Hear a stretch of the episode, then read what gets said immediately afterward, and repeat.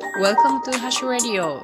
This program is supported by you. ハッシュです。皆さんいかがお過ごしですか？今日は日曜日で天気が良かったですね。少し暑いです。お体にお気をつけてくださいね。さて今日は、おいっ子との新たな絆っていう話をしようと思います。えー、おいっ子とね、久しぶりに会ったんですよ。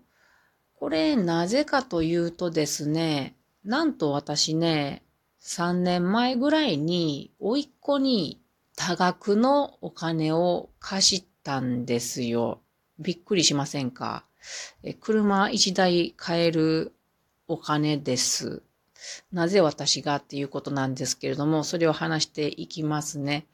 で、まあその、あの、お金が全部、えー、今年の1月で返済完了だったので、その返済完了会みたいなのを、なんそれをあの、岐阜市にあるお寿司屋さんで開いたのです。で、おいっ子は彼女と一緒にね、来てくれてね、まあ彼女と一緒においでって私が言ったんでね、なので、うちの夫も来て4人で食事をして楽しかったんですね。で、あの、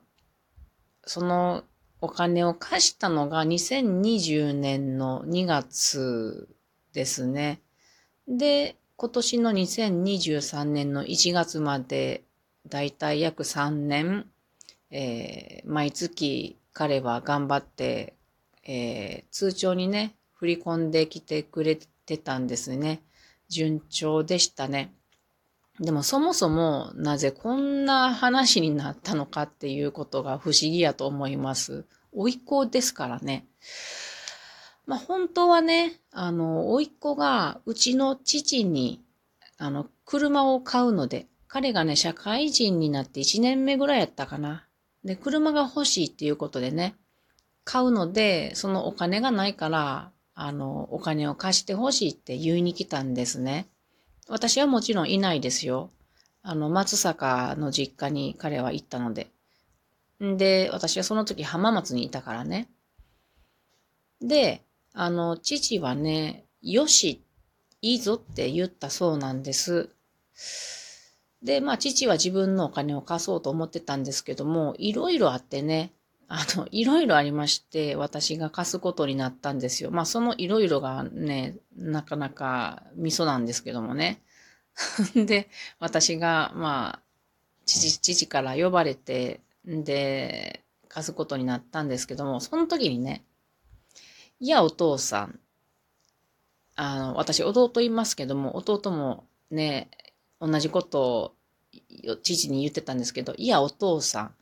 あの、それは断るべきやよって言ったんですよ。私も弟も。みんなね、車買うときはね、自分でローンを組んで、で、自分で返していくっていうことを教えるべきだって、私や弟は知事に言ったんですよ。この甥っ子当時ね、19歳やったと思うんですね。だから、その、うーん、まあ、お金が減るじゃないですか。その、親族から借りたら余分なお金をなくさなくていいじゃないですか。ローンだと余分にお金減ってくでしょう。そこら辺よくわからないのじゃないかな。だからそういうのを教えるべきだって父に言ったんですね。もうちょっとその人からお金を借りるっていうことは怖いことであるっていうことを教えるべきだと私たちは思ったんですよ。でも、その後に父が言った言葉に、私はちょっとね、痺れたんですよね。父っていうのは、まあ、田舎なんですけども、田舎の本家の長男なんですよね。で、本家というものは、あの、まあ、文家っていうのかな、侍侍みたいな話やなと思いながら聞いてください。そんな、あの、本格的な、なんか、日本男児はみたいな感じじゃないんですけれども、とりあえず本家っていうのは、家からこう離れていった、あの、親族がお金を貸してほしいと言ってきたら、断ってはいけないんだっていうこと。その人そのその人たちを守っていく役割があるんだっていうことを言うんですね。でも、返せへんだらどうするんって思いますよね。で、それで聞いたところ、ちゃんと返せたら、絆がより強くなるだろうっていうこと。で、返せなかったら、その人は二度とうちに来ることができないんだ。つまり、その戻ってこなかったお金っちゅうんは手切れ金なんやっていうね、考えられますか？この令和の時代にこの侍みたいな考え方。私はすごくびっくりしましたね。まあ、なるほど、でも、そらそうかとも思いますが、でもお父さんがその後に言った言葉がね、それをおじいさんがやってるのを、まあ、父のお父さんですね。私から見たらおじいさんがやってるのを父は見てるんですね、そういうことを。でおじいさんはね、本当に、あの、お金を貸して帰ってこなかったことがあったんですよ。で、その人は本当にうちにはもう来なくなって、手芸金で渡したっていう形になってたそうです。なるほどね、と思って。私全然長男じゃないですよね。長男じゃないんですが、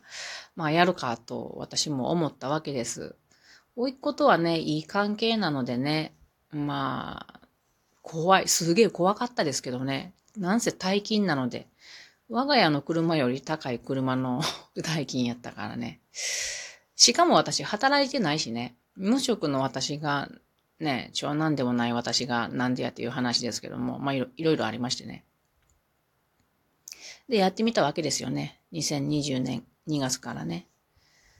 で、まあすごい不安でしたけれども、彼はね、だって社会人1年目やからどうなるかわからないじゃないですか。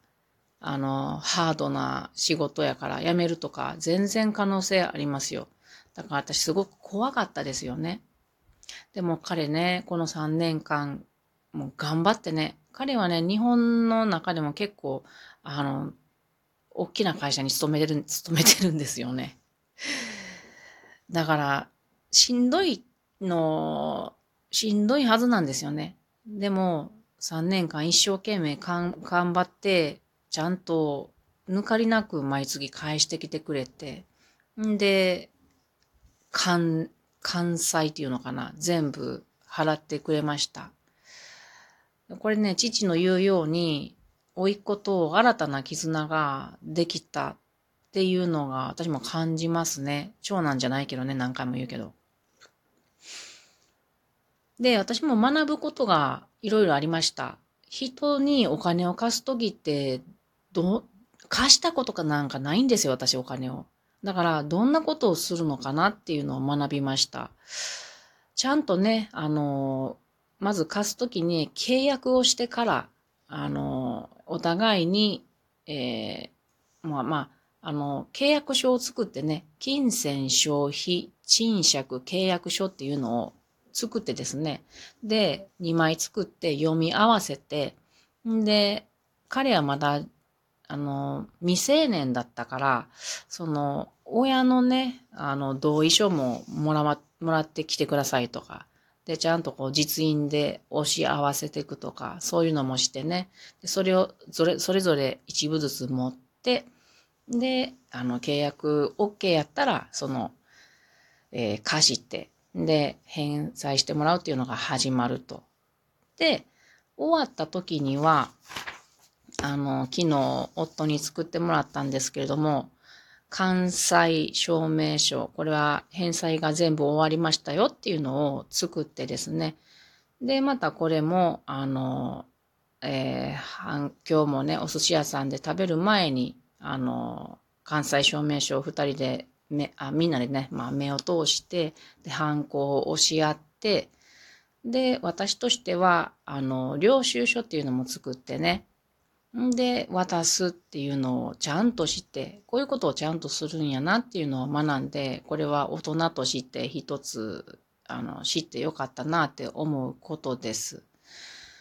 でね、もう今日はあの、彼女も来てもらったので、その後4人でね、あの、お寿司を食べてね、これ、初寿司っていうお寿司屋さんなんですけど、岐阜にね、たくさん初寿司っていうのがあるんだけど、